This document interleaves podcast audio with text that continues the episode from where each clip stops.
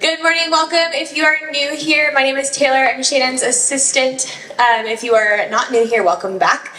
I don't have that many announcements for you this morning, but just wanted to welcome you to Bible study. If you have not um, have a chance to invite a friend, there's still plenty of time to invite someone with you as we continue in Acts this semester.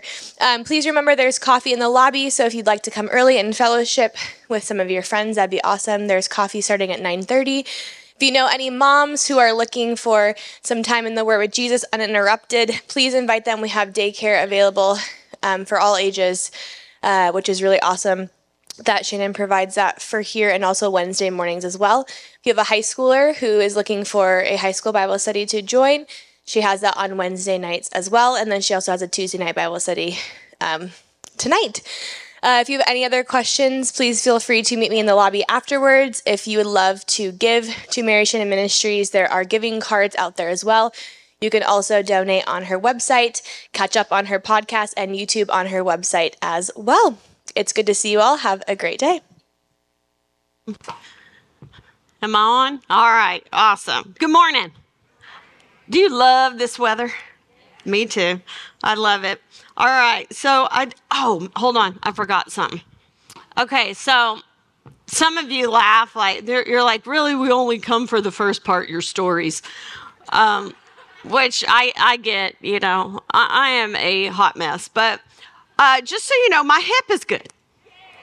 Yes, I went to Dr. Shane McCall, who is amazing, and um, oh, I I just love him. I love his heart for Jesus. I love the fact I'm listening to worship and they hook up that TENS machine, you know, and you're like, okay. And, but you know what's crazy? This has happened to me. I'm going to talk to y'all for about 10 minutes today, so just relax, okay? Um, because this is how you get to know me and we all realize we're on the, we're just the same, okay? Um, so I go in there, he hooks me up to that TENS machine on my lower back, and it's happened to me before. It was about, I don't know, maybe a year after Zachary passed away. And I was, um, I went to this recovery place because I was running a lot. And this guy started to stretch me. And I, I told y'all this before, but if you haven't been here for a while, you won't remember. And all of a sudden, I could feel all this emotion. I don't know if you've ever had this happen to you.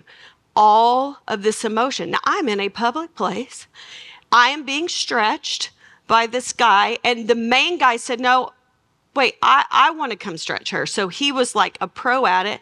And he said, You know, so tell me about yourself. And as he stretched it, because he can feel all this, well, I look up to him and I said, I don't want you to be alarmed.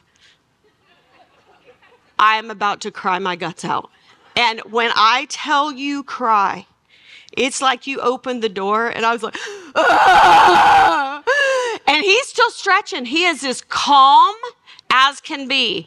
One of the other uh, retired NFL players, the one I knew, sat down and watched me, and just like you could just see his heart breaking. I did not stop. They put me in red light therapy. I was still crying. Like I realized for the first time back then how knit together we are physically and emotionally, right?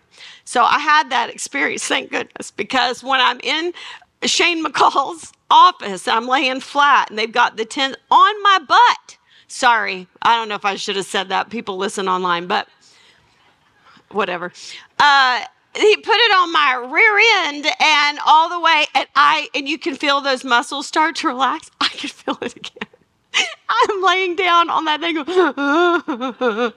and the thing is, is that you don't even logically put together everything you're crying about. It's just like a door got opened and it's all stuffed in there. So he comes in, I go, Don't be alarmed.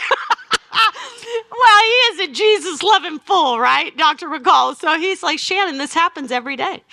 Every day. We hold in our emotion and our stress and all that we carry, and you carry a lot.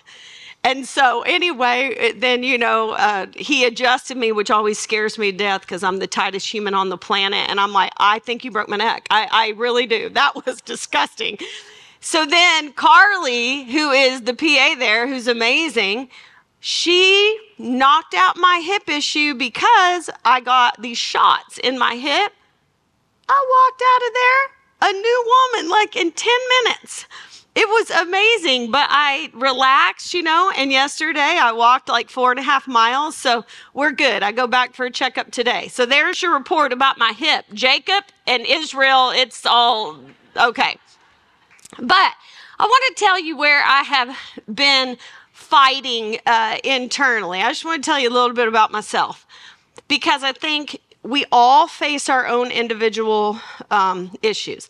So, you know, last week I went and spoke to young girls, high school girls, okay? And I've told you before how alarming and difficult it is to speak to high schoolers today. So much that in many occasions I've probably made it about me and I want to I just want to quit. Because for the first time in my life I'm absolutely alarmed. Because it's not just about biblical illiteracy, it's about illiteracy period. It is about the ability to pay attention. It is about a maturity. It is about um, a respect. It is. It's all kinds of stuff. Like it. It's a whole new ballgame. And it's super hard to know how to address it and how to teach it. And um, so there's a lot to that. I'll give you one example in high school Bible study. Do you remember uh, not too long ago, the issue came up? We were talking about it said, and the gospel. And I asked you guys, well, when you think about the gospel, what do you think about? And it was a challenge because I took you back to Luke, if you remember, and I said that Jesus was preaching the gospel. And I asked you, then what is that? What is he preaching?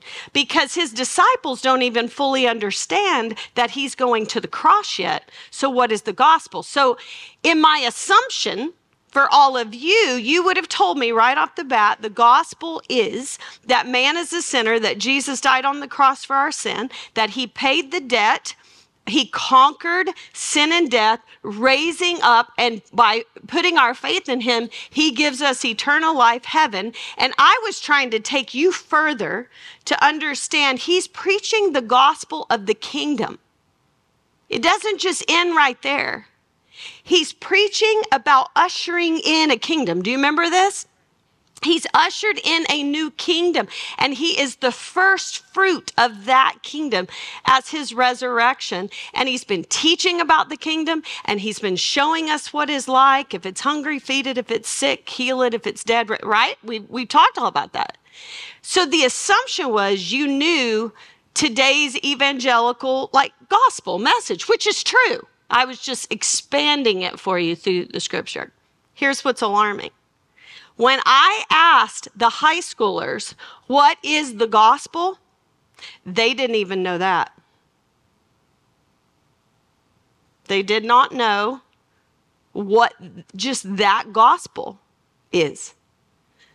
And I, I like fed them some stuff, like trying to let them know what I, what I was after. One came up with good news. There's a couple. I said, So what is the good news? Crickets. And so, and these are the kids that are coming after five weeks ago when I ripped them a new one. And I've never had to do that in all of my ministry years. Never. I almost took it personal. I thought, no, I'm out. I, I, can't relate to kids anymore. I'm past them. I'm too old. I'm all this. And then I realized, uh, I don't know if that's true or not, or if this is the problem. And I had about 30 kids left after I ripped them, to be quite honest, that are committed now. Some of which come to me and say, Thank you so much for doing that because we've been irate for the last four weeks because we actually want to learn and this is nonsense, right? And I'm thinking, I couldn't teach in school anymore. I'd be fired, right? I would be fired because I laid out to them, you have no idea what you have here, the opportunity. And not to mention that, I'm a professional. I'm not going to I'm not going to sit here and put up with this kind of nonsense. It's just not going to happen. This is optional. If your parents are making you come, tell them I said not to. Because what'll happen if it's there, you'll come back around and I'll get you on the backside. It's okay if this time is not right, but you're not going to distract me from what I'm doing. You're not because I've got plenty of things that I could be doing, but I have a passion for you guys. And I mean, I did. I ripped them. I said, if you want to flirt with your boyfriend, go on a date. This is not the place. Like, you don't mess with me. So I am telling you, we're dwindled down, and this is the dwindled down. And they did not know that part of the gospel. So I walk away from there going, You identify as a Christian. But what are you identifying as? Are you just identifying as something you're actually not? Let that sink in for a minute. Then, fast forward, okay, now I'm going over to speak to high school girls. And I really am being asked to speak about who they are in Christ, that they're beautiful, um, that they are not alone, uh, all this stuff, which is all good. It really is. I want them to know all that. But in many ways, do you see how even some of our teaching is kind of all like bubble, narcissistic, you know, all that stuff? So I go in there and I was fighting with Jesus for days about what to do with them. I have 30 minutes. My Lord, I can't change people's lives in 30 minutes. You know me, I can't tell a story in less than two. I mean, what in the world? So I'm going and I decide, okay, I'm going to do that. I'm going to use a little Hannah. You know, the three points of Hannah that, you know, the world gives us a false standard of what it is to be a woman. All of those false standards are being sent to you. I talked about that. That, you know, Peninnah, the other woman, that there's always comparison. And what comparison does is it highlights the insecurities you already have because you think that you have to meet up with a false standard. So I talked about that. And then what do we do when we don't feel uh, worth anything? Is we try to find fulfillment in some outside source. So you have this issue with her husband who says, "Isn't my love enough to replace, you know, more than ten sons?" And you're like, "No, it's not." Right? And I talked to them about when we have that insecurity and we don't know our worth, that we have our cup out there go, tell me I'm beautiful. Tell me I'm wonderful. Am I worthy? And I go, and I'm going to tell you what, that is seriously dangerous when you're out there seeking that out of emptiness and insecurity. And it's impossible. Nobody can fill that up. So I touched on all that. Who they are, they were knit together in their mother's womb. But here's the thing I said, but look what Hannah did. She went to God. Now, who did she go to? Her God that she knew, the God of Abraham, Isaac, and Jacob. I am. She called him that 18 times. What does that mean? It means that she could let go because she understood that her story, that God was in her personal story, which was a story of pain. But more than that, what? Her story was just a part of a much bigger story. And that's why we need to know the entire narrative of what story we're a part of. I said, because I'm going to tell you right now, I love the fact that I get to come and tell you guys you're beautiful, you're not alone, and all these things. It's important. But what I also want to tell you is that in many ways, as parents, we've created a false reality for you that life is lovely and easy and beautiful in our homes. And the fact is, life isn't. It's hard. And they don't have control over it. Your parents, you're going to have problems they cannot fix. And they'll agonize through those problems with you. That's part of the burden of being a parent. Is you get to hurt for yourself, you get to hurt for your kids, you get to hurt for your grandkids, all of those kinds of things, right? And I said, so the issue is we've created this false reality that life is great as long as you know who you are. No, you can know who you are and life can be terrible. And I said, but here's the thing you know it's going to be worth it to endure because you have a purpose, because your life fits in a bigger narrative that is heading somewhere. And it happens to be heading for a great restoration where we can all celebrate. I said, if I thought my story was all there was, oh, I would have laid down and died.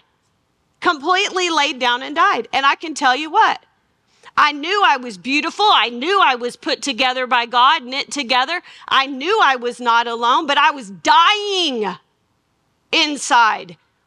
And and knowing all that and having that to wrestle with, at least I had all that, praise God. It, it's not what kept me in the game. What kept me in the game is knowing that my personal story fit into a greater narrative that was heading somewhere and I had a purpose. And I said, stop thinking about yourself and get on with it. God has been let out of the box. We have a purpose, the church, and that is to live out this life. And so I sit there and I walk, I walk away and I'm thinking, okay, do they get it? Because I think I blew their face off. And to be quite honest, oh, and I want you to know I started by asking them, because when I said she knew the story, I started to kind of roughly go through highlights of the story. I can tell you that maybe two out of 50 or so knew who uh, Abraham was. Uh, they don't know who Noah is. They don't know. I don't think y'all understand what we're facing. And so I stopped in the middle of the story and I just stopped it, kind of tied it together, went for the, my big conclusion because I could have told them that story all day long. And I'm mentioning people that they've never heard of. So I had to get to the punch. So I'm walking around this all these weeks since my gripe out of the high school that I do all the time, getting over the pride that now I have 30 kids showing up and I used to could pack the place. Uh, thinking that, and then going and teaching these girls and seeing that I'm blowing their face off too. And then wondering, and then I have the pressure too. Uh, I am going to talk about the Bible today. Are y'all interested in any of this? Okay.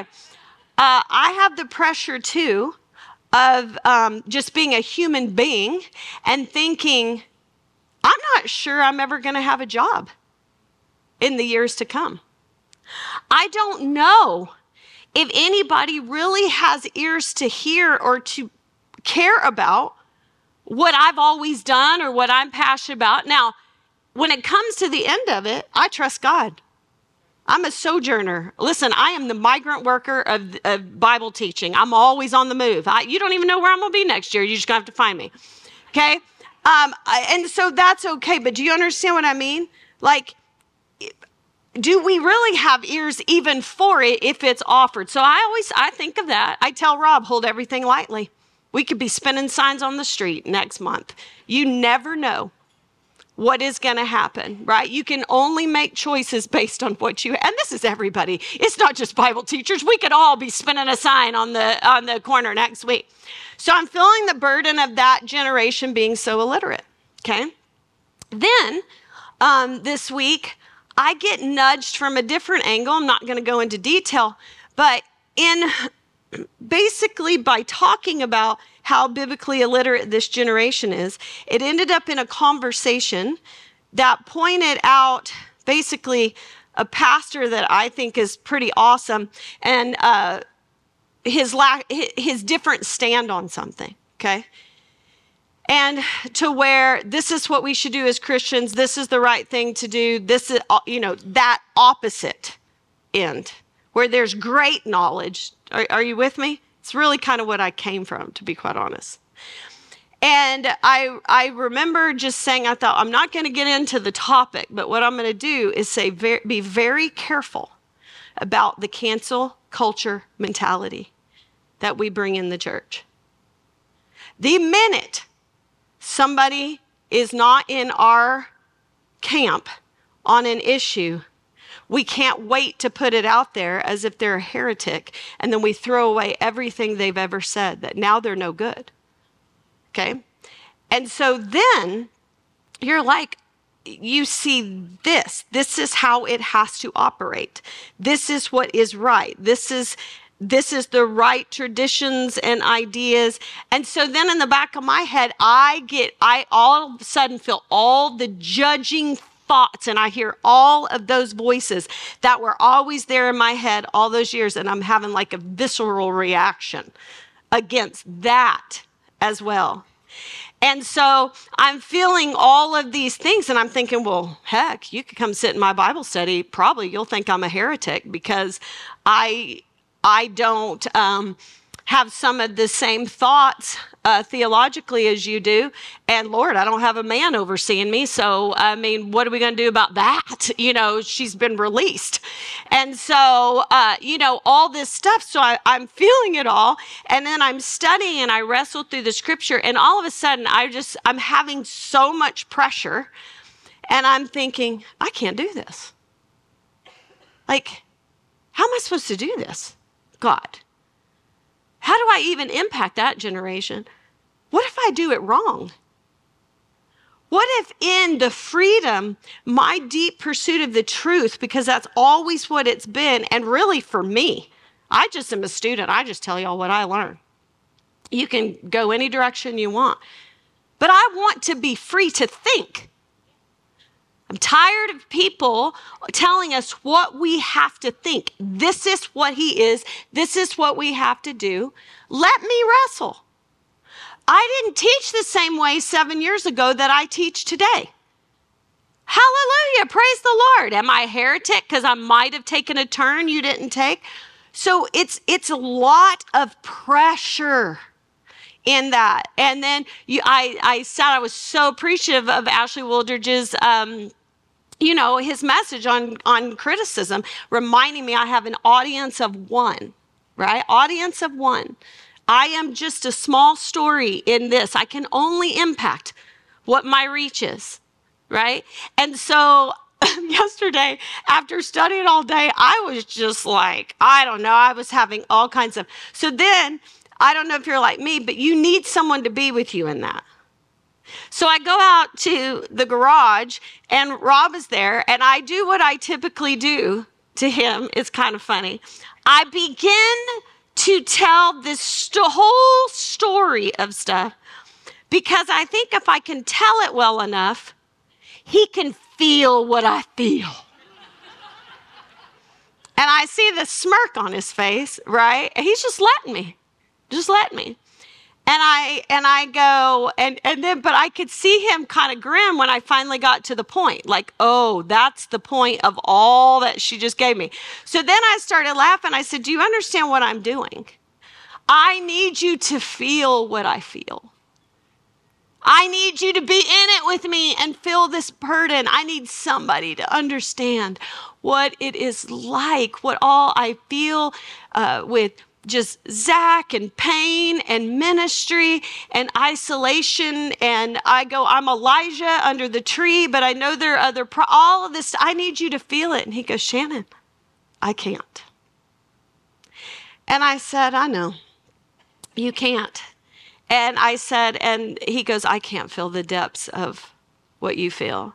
And I said, No, you can't. And I said, and with that, you can't feel the heights that I feel because it is the walking through the depths that also there are times where I could talk to him all day long and he cannot experience all that I feel in my office when God shakes that room. And I'm just beside myself in tears, worshiping, thinking, how? I go, you can't feel it. So I walk in, it's not enough. I'm just like, gosh, somebody needs to understand. So I go in and I FaceTime. I try to. I, I text Derek here because he's one of my just dear friends. I think, okay, I'm going to talk to Derek. I'd already talked to Glubish. And so um, he's not getting, I said, hey, can we FaceTime? He's not getting back to me. He's not getting back to me. And I'm thinking, oh gosh, okay, now what? Well, how about the Lord? Because I, you know, I happened to be in the place where the Holy Spirit is really active and I just sat there and I I thought to myself, you know what? I remember when Jesus calling first came out. And I thought, that is the most simple anointed book I have ever read in my life. I didn't feel that way about the second one and she may have a third one out. It was only the first one for me. Like I it, there was something about it. And I thought, Okay, pretty simple. January 29th. So I'm telling you all this to know my spiritual life is just like yours. Like it may be different avenues or worries or anxieties or whatever, but it always comes back to a relationship. Here's what it was Keep your focus on me. That's how it started. You know how the first line's all capitalized? Keep your focus on me. I have gifted you with amazing freedom, including the ability to choose the focal point of your mind. Only the crown of my creation has such remarkable capability. This is the sign of being made in my image. Let the goal of this day be to bring every thought captive to me. Whenever your mind wanders, lasso those thoughts and bring them into my presence. Not Rob's, not Derek's, not my presence. In my radiant light, anxious thoughts shrink and shrivel away. Isn't that the truth? It's not all up to me. Judgmental thoughts are unmasked as you bask in my unconditional love. Audience of one, baby. Confused ideas are untangled while you rest in the simplicity of my peace. I will guard you and keep you in constant peace as you focus your mind on me. Are you kidding me? Then Derek texts me back. I FaceTimed him. I said, I don't need you anymore. he started laughing. I then went through, of course, I went through all of it. And then I said, But I want you to see what just happened. And I said, Could you have said it any better? And he goes, No, ma'am. No, ma'am. And I think sometimes what's hard for me is I, I get to feeling a little isolated because I kind of am I have a good community. I have to reach out to them. I'm not in a on a church staff, you know, a team working together. So sometimes you can feel a little bit like you're an island unto your own, you know. And if your people aren't as invested or whatever, you start to take it personal. They don't care anymore. This is the direction we're going. It's it's just a whole mind craze. Are y'all like me at all? Okay. And so, but I just wanted to tell you this is what we're talking about. Actually, I live out a lot of what I'm studying because I realize God is not in a box for me to maneuver. He is alive, and it is about a relationship and walking every day with Him and leaning in with Him. It is not relying on old traditions and old structures and old knowledge, right? It is growing, and it takes incredible courage to seek truth. It takes incredible courage to have questions and think, you know what? That answer doesn't satisfy me anymore. I'm not sure that's right. And to go beyond, and it takes courage to think that I'm able to do that in the safety of my Lord and not become a heretic. And you know what? It is, uh, it's pretty awesome too to allow other people to do the same thing. And to be gentle in spirit. And to maybe ask questions and guide them in gentleness because they have a path to go to. And quit uh, in great fear being the control freak dominating telling them what life has to be giving them some space to grow. And so i think all of that is applicable to you, but I just, I have to share it with people so you know we're all on this same journey too. We all seek outside fulfillment when we're feeling insecure or outside kudos or whatever. But the fact is what? We have an audience of one, and he, he's enough. So we are, I'm going to pray now, believe it or not, and we're going to, I'm going to read the second half of Stephen's uh, sermon, and I'm going to basically kind of tie that sermon up because, wow, you want to talk about a narrative. Why did he tell a narrative? Because we relate to stories. And he's saying, I share in this narrative. This is our history. Here is what I think. And he draws them in. And then by doing that, he, just like Nathan did to David, will say, What? You the man. Okay? This is what happens to me in the Bible. I study the Bible, I'm in it, I have the I see the points, I see what is going on, and then as I meditate on it, what happens to me? The Holy Spirit goes, "Hey Shannon, you the man. This is you. Here's a spot. Take a look at it." And it's just amazing. Lord, thank you so much for uh, bringing us together. And I pray that in this uh, last half, God, that you will just reveal these scriptures to us in just a beautiful, true, and new way and an applicable way. We sure love you. We're all here together seeking you and your face. Um, may we glow out to our um, communities, honestly. We love you in Jesus' name. Amen. Okay. Acts 7, I'm going to start, uh, I think 35. Okay. But let's think about this. What are the accusations? He has been accused of blasphemy, basically, of four things God, Moses, the law, and the temple. Okay, he's already basically addressed one, you guys. Uh, God, for sure. He's saying, blasphemy against God. Am I God critical? I mean, that's, he's going to tell a story showing that he's not God critical. He's not blaspheming God. It's the same God. He's the God of glory, the creator God. And what does he show through the narrative? I believe he is the God of Abraham, Isaac, and Jacob. He is our God. He is the promise keeping God. And then what does he do in the story? He shows, does he not? He shows that every time God keeps his promise.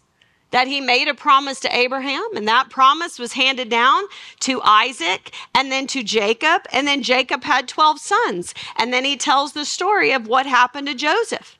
Joseph has a calling that he is going to be a savior. Okay, at the end of the day, he has the dream of that. He sees that in the future, whether he understands it or not.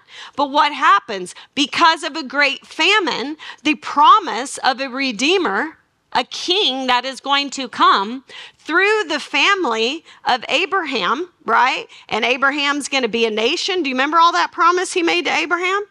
It's all on the line because the family of 70 is about to kick it in a famine.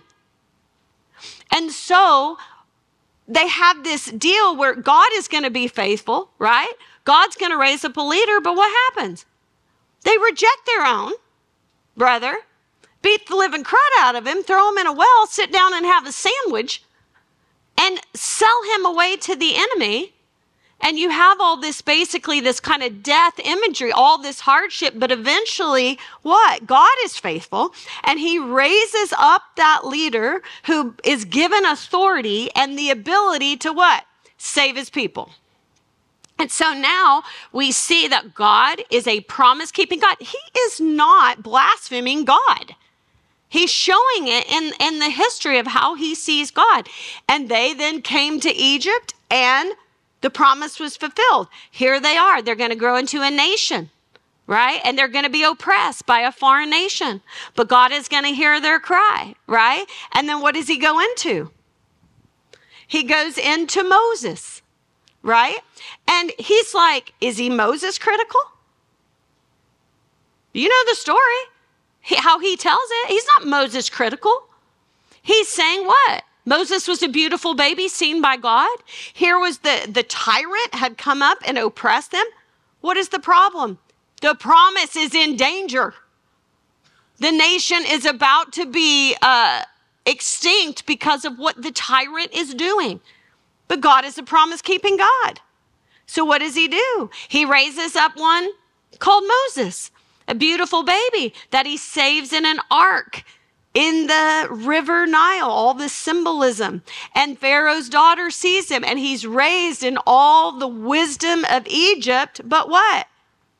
He figured that his brothers would understand that he was willing to give all of that up. To what? To be their savior. But what happened? No. They don't see that God is a promise keeping God, that He's protecting them, that He is on the move. There is a plan happening. What do they do? They reject Moses. And he then goes away. And then the second time returns and they realize who he is and they he frees them and we have all that symbolism of the Passover and he leads them through the Red Sea and he brings them to Mount Sinai, right? Is he being God critical?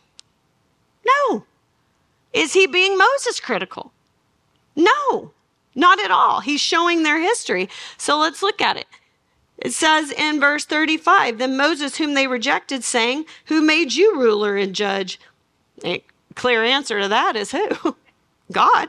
This man God sent as both ruler and redeemer by the hand of the angel who appeared to him in the, in the bush.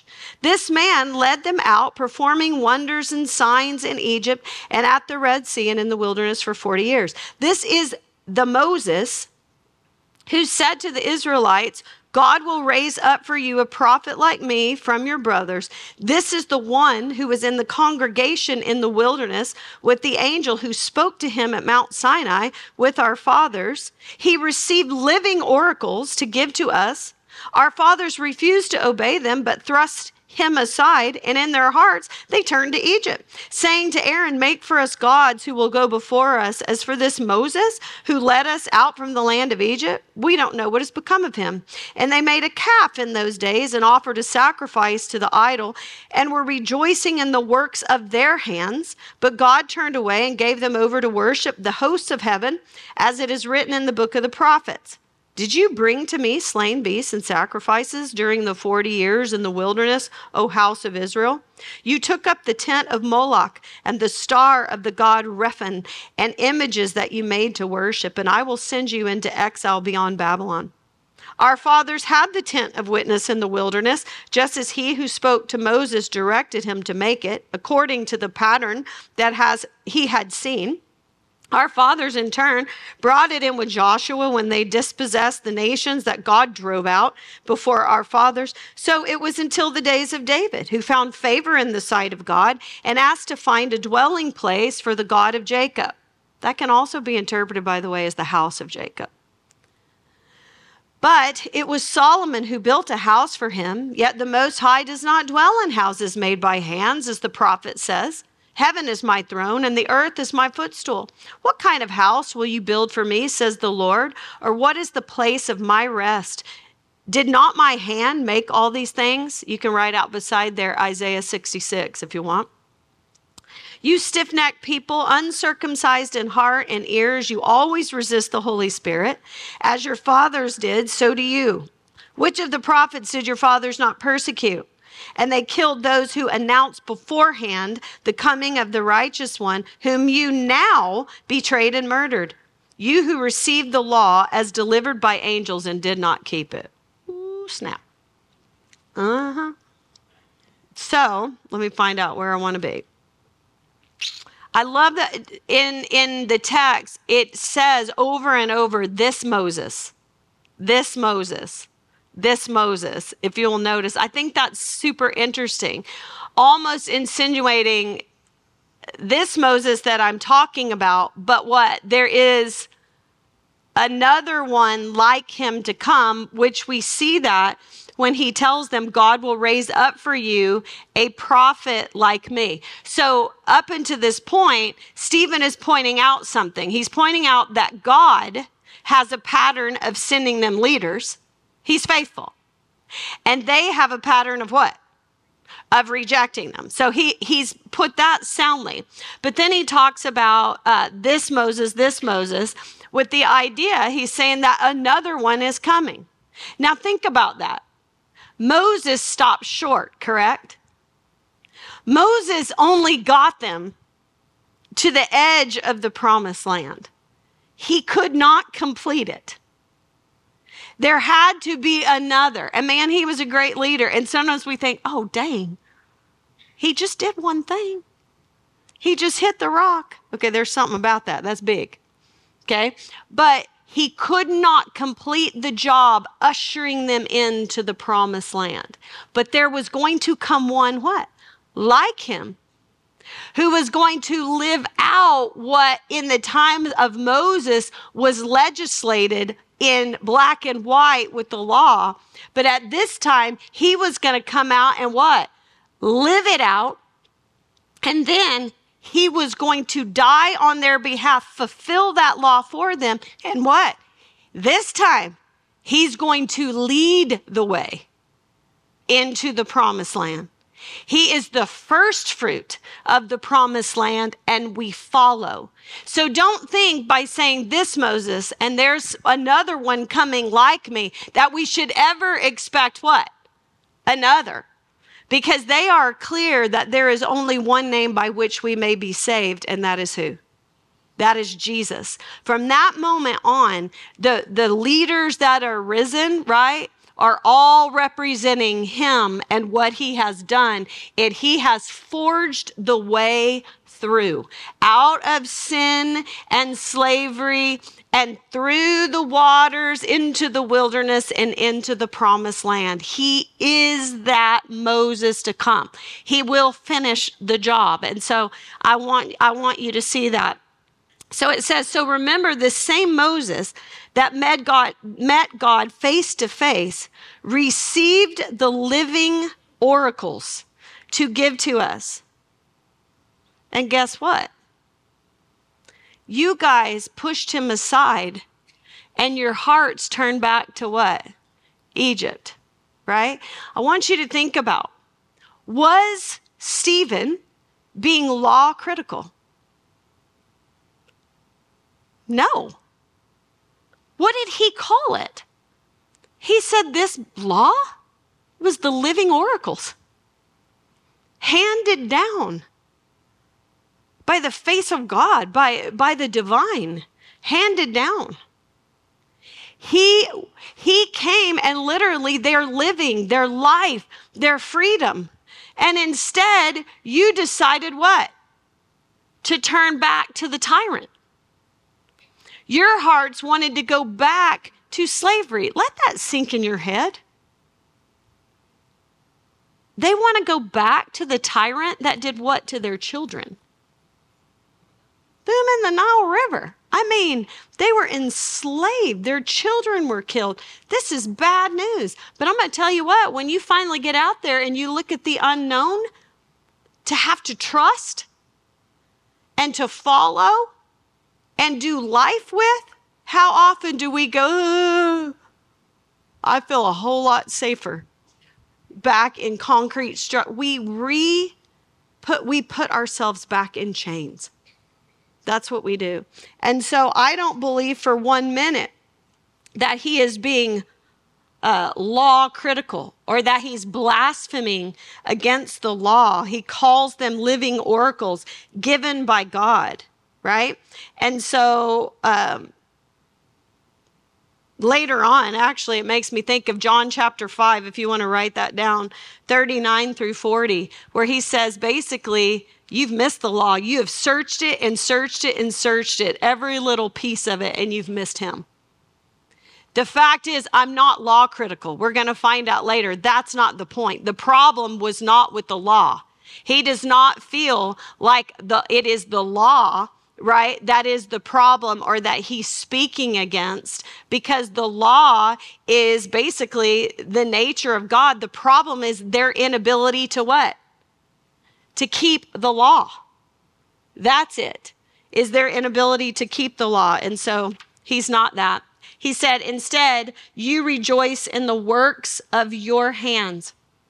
It then goes on to say, and God turned away and gave them over to the worship of the hosts of heaven as it is written. That, er, that right there is really interesting. That quote that you see, it's like a poem, right? It's set in the center. You remember me telling y'all about that? Okay. When something is set into the center, it's quoting, it is like a song or a poem or a prophet. Go back and see what's going on. If you had done that, you would see that there's some differences going on. Um, that matter of fact, in that, it, um, in it's Amos 5, if you want to write it out there. If you like watching murder mysteries or cop shows or figuring things out, Bible is sweet. There are little clues everywhere of depth that you're going to miss, right? Search them out. Like, get interested, get inquisitive, let the questions come. Why is this indented? Oh, it's a quote. Where's it from? Oh, Amos 5. Well, wait a minute. It's not exactly the same. Well, why? Because Amos was a prophet speaking to the northern tribes of Israel that got scattered by the Assyrians. So when he's talking to them, he's talking about the judgment of the Assyrians to come, and also the gods are a little different. But what he's doing is he's applying, Stephen is applying this same thing, but to Judah. Judah wasn't scattered, and it wasn't about Assyria. Judah was what? Taken into exile by who? Babylon. But the point is this starting in the wilderness, it says, uh, Did you bring me slain beasts and sacrifices during the 40 years in the wilderness, O house of Israel? You took up the tent of Moloch and the star of the god Rephan, the images that you made to worship, and I will send you into exile beyond Babylon. What is he saying? He is saying that the root of their idolatry, the worship of other gods than the one true God, it started in the wilderness, but it has been there all the way. It's exactly what took them into exile. That this has been a pattern from the time in the wilderness all the way through their history. The theme that idolatry could be traced back to the origin of the wilderness. You want to control, you want to build the golden calf. You manufacture a God. Because guess what? If you make it, you control it. And what's the problem? We did not create God. God created us. But we want to put him in an image and in a box that we control. They, it's all through their history. He is saying he, he followed, and, and that's going to be part of now he addresses the temple, right? The place of God. And he says, You had the temple in the wilderness, it led the way, uh, not the temple, the tabernacle, right? And that Moses built a pattern of what he saw Okay. So it is a pattern of something that is in reality heaven. It's pointing towards the real thing. It is not the object. Okay. Do you understand that? And it said that he built, uh, later on, it's going to say that Solomon built, it's either a, a house for God or a house for Jacob. Okay. And I'm going to come to that. But the point is, the tabernacle was built for them not for God. Because what have we learned already in the sermon? The whole world is what? Is God's. He met Abraham where? In Mesopotamia. He was with Joseph where? In Israel, in Egypt. He was with Moses where? In Egypt, in Midian, he had a temple experience, met with him right there at Mount Sinai. He was with his people in the wilderness. All of this happened what? Before there was a tabernacle or a temple and before the promised land. It's all God's. God is a sojourner. His house is with his people. And so they were given a tabernacle for them so that they could what? see God, be with God, worship God, right? Not maneuver him. He led them. He led them through the wilderness, right, into the promised land. Do you remember the stories of when they thought they could maneuver God? When they were fighting the Philistines? And they thought, oh, we're getting our rear ends kicked because we left God in the box, in the camp. Let's go get him. This is going to be good. If he goes before us, remember, he ushered them in with Joshua. The priests held that ark. He said, You lead with the ark and you stand in the middle of the Jordan River, and I will dry it up, and you go in, and this is my battle. Walk around that, and the walls fell. But and, and that's awesome. That was proper. God was leading the way. It was the throne of their living king. He's not in the box, he's above the box. He's leading the way. But back in the time of Eli and Samuel and Hophni and Phineas, and they were fighting the Philistines, they thought, oh no, God dwells in the box like an idol, like taking an idol to war, a good luck charm. And they ended up getting it stolen and their butts kicked. And then they didn't treat it properly when it came back. And they realized they couldn't control it. So what did they do? They put it in exile, they sent it away. And it wasn't until David came to the throne and realized, and he went and got it. Do you remember the story? And then they didn't handle it properly. They think it's something they can maneuver however they want. And what happened? The dude reached out and touched it and dropped dead because it was set apart for God. It was holy. And he brings it in and he dances and in a great heart out of thanksgiving to the leadership of God in the presence of God, David wants to build God a wonderful place to be worshiped, right? But he can't. Who gets to? Solomon. But yet, Isaiah 66 says that what? You can't put me in a house. What does he say? Heaven is my throne and the earth is my footstool. What kind of house will you build for me, says the Lord? Or what is the place of my rest? Did your did not my hands make all of these things? Let's see what Solomon even says himself. Look over at uh, 1 Kings 8 when he builds it. 1 Kings 8 27. But will God indeed dwell on the earth?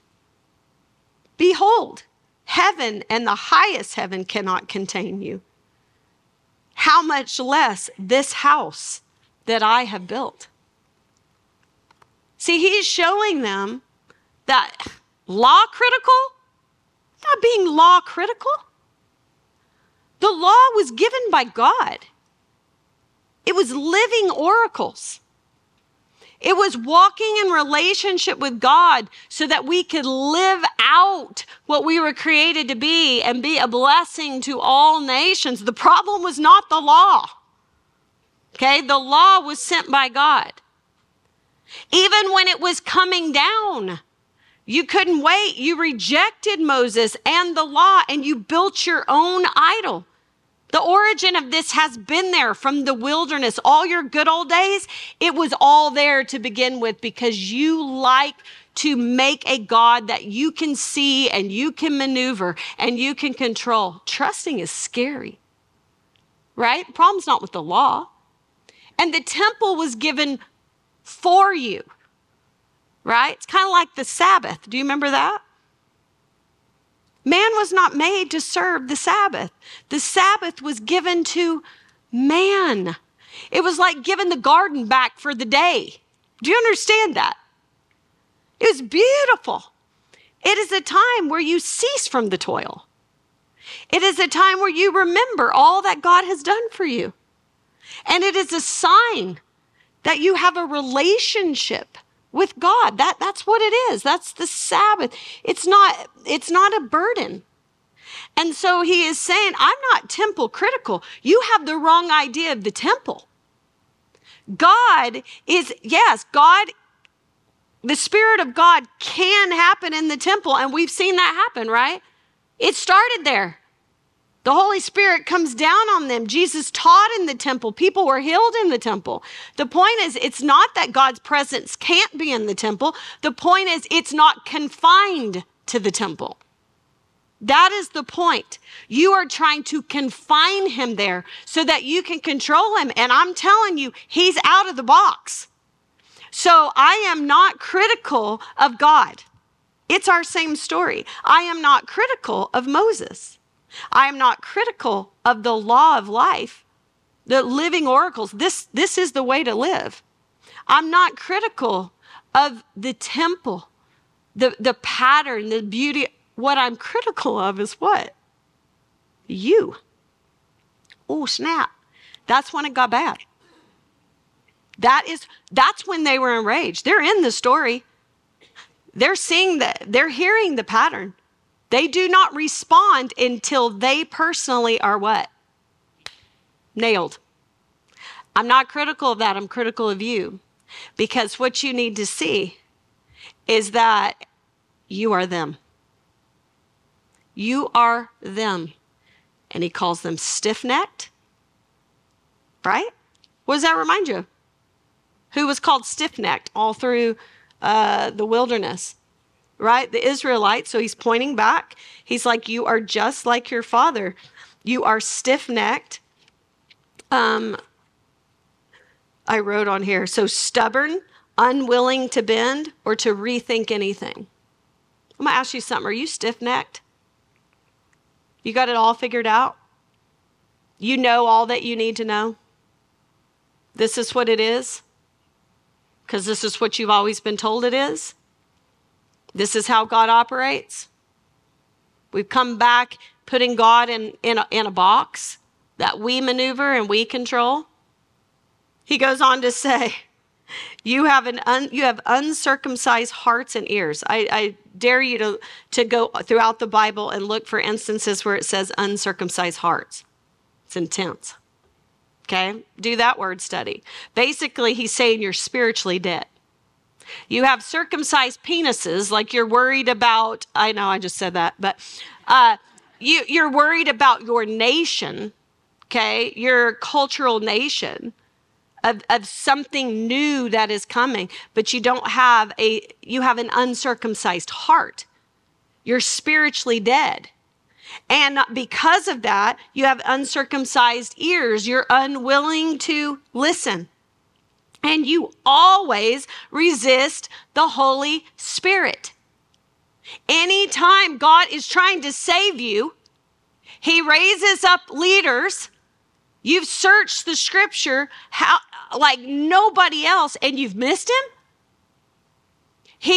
Always keeps his promise. He brought the Redeemer. You looked at him and you rejected him and you killed him. Why? Because you're just like your fathers who killed every leader that came, the prophets, because you are stiff necked stubborn you are you have no spiritual life and you don't have the eyes to see and you never follow the spirit you're always turning back to the concrete god is on the move and you can't stop him and what what is the insinuation if you're not following the spirit i am this greek speaking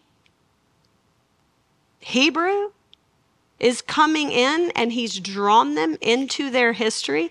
And then he turns his finger on them and says, I'm not the one blaspheming God, Moses, the law, and the temple. What? You are. Holy snap.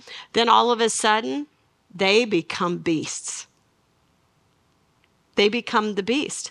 They are ripped into I'm going to tell you something that you see here. You can say all you want about David's behavior in the Bible. The reason he was a man after God's own heart is because when his heart was ripped in two, he bowed his knee in humility.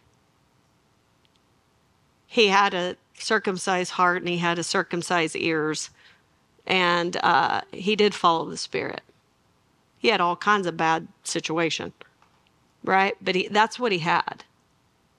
This time they got told a narrative, and it was their narrative. It's true. It wasn't even like a made up story. And their heart was ripped in two. And instead of repentance, it came out as what? Rage. And we're going to hear when we come back next week what that produced. It produced the first martyr. And you can say all day long, why? Can you imagine? Stephen. A man they couldn't hold up to in a debate that had the most wonderful spirit that we see. And you could say, Why, God? Why did you let him die so young? Why, Lord? Why did it have to happen like this? Like he gave an amazing speech. He was killed right there. It was illegal. Why? Well, we're going to see why. Because his story fit in a what? A much bigger one. And I got to thinking, how do we even know this story? Well, could it be that the one whom the clothing was laid at his feet, Saul, who Luke traveled with all the time, this sermon never left his memory? Because I'm here to tell you what is going to happen, right? Is at some point he's going to meet Christ. And Christ is going to say, Why are you persecuting me? And we're going to see such a flip. We're going to look at that. That is the most beautiful transformation. All right. In the Bible, good. So here's the thing you've got to apply this to yourself. You really do. You need to sit with these things. Are you putting God in the box? Do you have a heart that when it is ripped, you bow the knee? Do you have ears to hear? Are you quieting the Holy Spirit? Are you trusting God and realizing He's always on the move? He's not put in a concrete structure. And, and the church has been lit on fire to go out, to go out of the building and to be a light to the world. And it happens in all different ways, all different stories adding to the big narrative. And it's not all on my shoulders, praise God. It's not all on your shoulders. We bear it together. And so get your faith in the book, right? Lord, thank you so much for today. I thank you for your word. Wow, it just cuts through. It's true. But Lord, I don't want to be a person that searches all of the black and white of the word and I don't walk with you who is alive and well and speaking through the Spirit. You won't ever speak contrarily to your word or against your word. But I don't want to be that person that knows every jot and tittle of the word and uh, does not live out um, a spirit filled life and impact the world. And so, God, let it, let it fillet my heart and open up my heart and teach me and change me along the way. It's okay. It is okay to grow. And let me be willing to grow in public and to question. But Lord, I have the freedom to seek the truth, and I want to do that. And I want to hear your voice and um, live it out before you. And so, God, guide us. Guide us where we need to be um, to be a part of the church that you lit on fire. We sure love you. In Jesus' name, amen.